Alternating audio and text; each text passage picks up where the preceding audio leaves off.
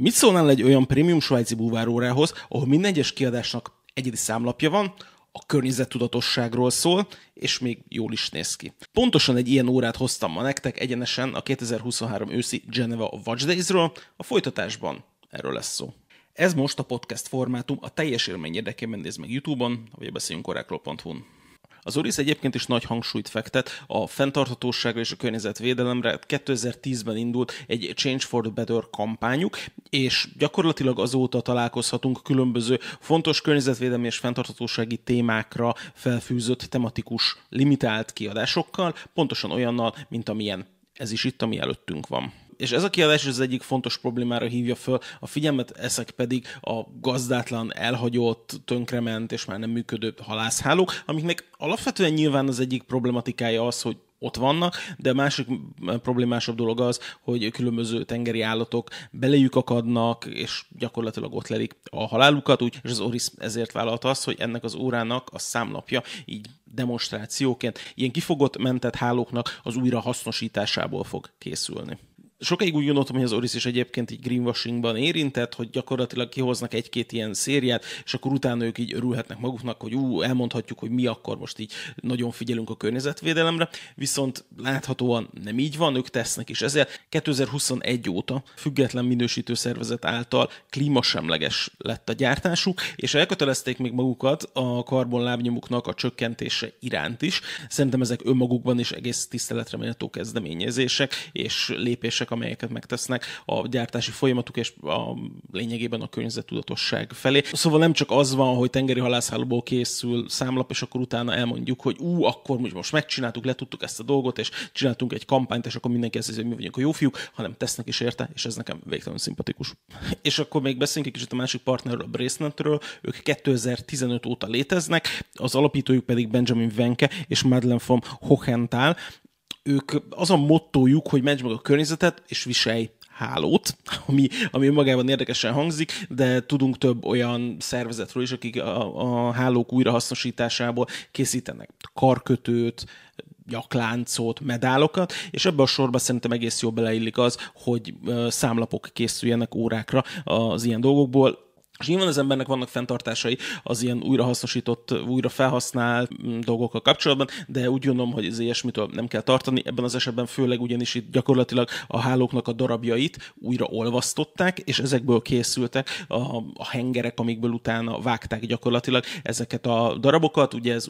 ez valahogy ugyanúgy működik mondjuk, mint a zafirnál, hogy ugyanúgy henger készül belőle, és utána ezt a hengerel dolgot ö, vágják, és utána ezt polírozzák, csiszolják, és elméletileg ragasztó nélkül kerülnek a számlapra, szóval ezzel is igyekeztek minél kevesebb kémiai anyagot használni a gyártás folyamán, ez nyilván a technológiában is nem innovációt igényel, meg tök jó dolog ezt elmondani, hogy nem ragasztott a számlap. És egyébként természetesen nem a brészletesek gyűjtik magukat a hálókat, hanem számos olyan szervezet van, akik ezzel foglalkoznak, ilyen például a Ghost Diving, a Healthy Seas, vagy a Nofir, akik, akik összegyűjtik a tengerfenekéről különböző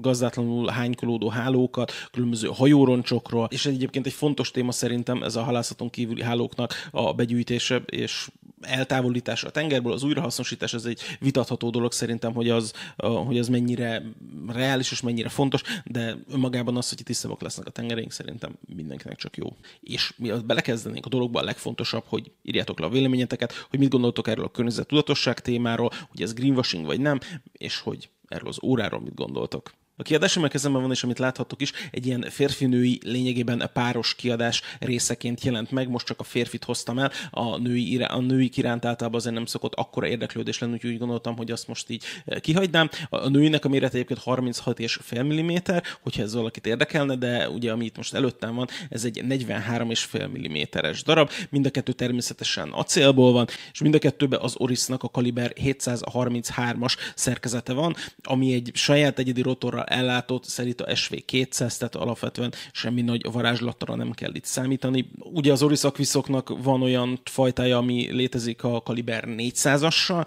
ugye az Orisnak a saját házon belül szerkezetével, amire 10 év garancia van, viszont ez most nem olyan, de hogyha szeretnétek ilyet, akkor írjátok le kommentbe, és legközelebb hozok olyat is. És ha már itt nagyon belecsaptunk a szerkezet témájába, akkor ugye a Szelita SV200-ról tudjuk, hogy ez egy 38 óra járás tartalékos 28800-as, hogy ez gyakorlatilag Svájcnak az egyik igásló van jelenleg, rengeteg óragyártó használja a, ezt a szerkezetet. Ha már a szerkezetnél és az egyedi rotornál volt szó, akkor ugye az Orisnak a, a saját ikonikus piros színű rotorját kapta meg ez a, ez a szerkezet is, és nekem nagyon szimpi, hogy ebben a kiadásban a 6 órás dátumablak kivágást választották, és nem a klasszikus 3 órát. Engem mindig feldob az, amikor egy ennyire szimmetrikus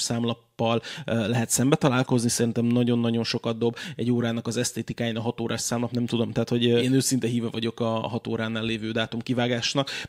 annak, hogy ne legyen egyáltalán dátum az órán, annyira még nem vadultam el, bár tudok olyanokat, akik, akik esküsznek például a no szabokra, hogy ú, az a legtökéletesebb óra, ami van. Én nem tartok még, vagy már, vagy nem tudom, de hogy én nem itt tartok, viszont a, a hat órás dátum kivágása mindenképp egy nagyon szemrevaló dolog. És ha már úgyis a számlap teljes kiadásnak a lényege, akkor kanyarodjunk is rá erre. Szóval látszik rajta ez a fajta mintázat, ami, ahogy elmondtam, gyakorlatilag minden kiadáson egyedi, mert az olvasztott műanyaghálós történet miatt ugye természetesen más arányban keverednek a zöld, a kék és a fehér műanyag darabok, és az olvasztás folyamán ilyen kis összefolyó kaleidoszkóp jelleggel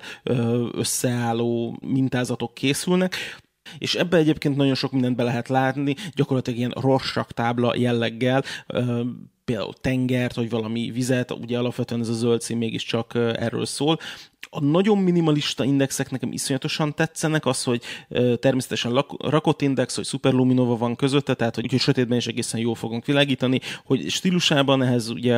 az Aquisnak a mutatói egyébként tök jók, hogy természetesen nyalókás mutató van, tehát hogy, hogy sötétben ugyanúgy lehet látni a másodpercet is majd, hogy nagyon visszafogottra sikerült a szöveg rajta. Én nekem mindig vérzik a szívem azért, amikor egy jó gyártónak nem rakott az indexe, hanem csak nyomtatott, viszont ennek meg tök jó hangulata van együtt. A többi nyomtatott szöveggel együtt, de szerintem azért elfért volna rajta egy rakott Oris logó. Lehet, hogy egyébként akkor már túl csillogos lett volna, de azért egy próbát tettem volna vele. Nagyon tetszik az egész órának a hangulatában az, hogy idéz Hát most ilyenkor nyilván a klasszikusokra gondolunk, hogy mondjuk uh, ilyen Yachtmaster hangulata van, a teljesen fém lünettával, fémberakással, tehát hogy nem kerámiával, alumíniummal és ilyesmivel operáltak, hanem gyakorlatilag uh, mattra fújt, homokfúvott lünettával, és nyilván a kiálló részek pedig polírozva vannak, ugyanúgy megkapta klasszikusan a, a világító gyöngyöt a 12-esnél, vagy nullánál, vagy hívjuk ezt már, hogy egy jó használható, jó forgatott és elég jó hangú lünetta van benne. Lünetteknek általában azért a hangját szeretjük, nem mozdul könnyen, tehát hogy, de ugyanakkor nem is nehéz, szerintem találtak ebben egy egészen jó uh, köztes állapotot. Maga az óra építési minőségéről sokat elmondasz, hogy 300 méteres vízállósága van, természetesen mennetes a koronazára, hogy ennél a vízállóságnál elvárható, viszont nincs rajta például héliumszelem, ami mm, 200 fölött általában már szoktak rátenni, menetes hátlemez van, és természetesen üvegbetétes a hátlap, tehát hogy nézhetjük ezt a csodálatos kaliber 733-at, ahogy a, ahogy a kis szelita billegő ott billeg benne, és, és csodálhatjuk ezt a magentás pirosas rotorját. Az Oris egyébként kitett magáért, mert magának az órának a vastagsága 13 mm, ami szerintem egy 300 méteres vízállóságú üvegbetétes hátlapos automata órától szerintem kimondottan jó, és hogyha nagyon szorítom, akkor akár 12,8-ig is le tudom vinni a tolómérőmnek a az értékeit. Az órának a hosszúsága 50 mm,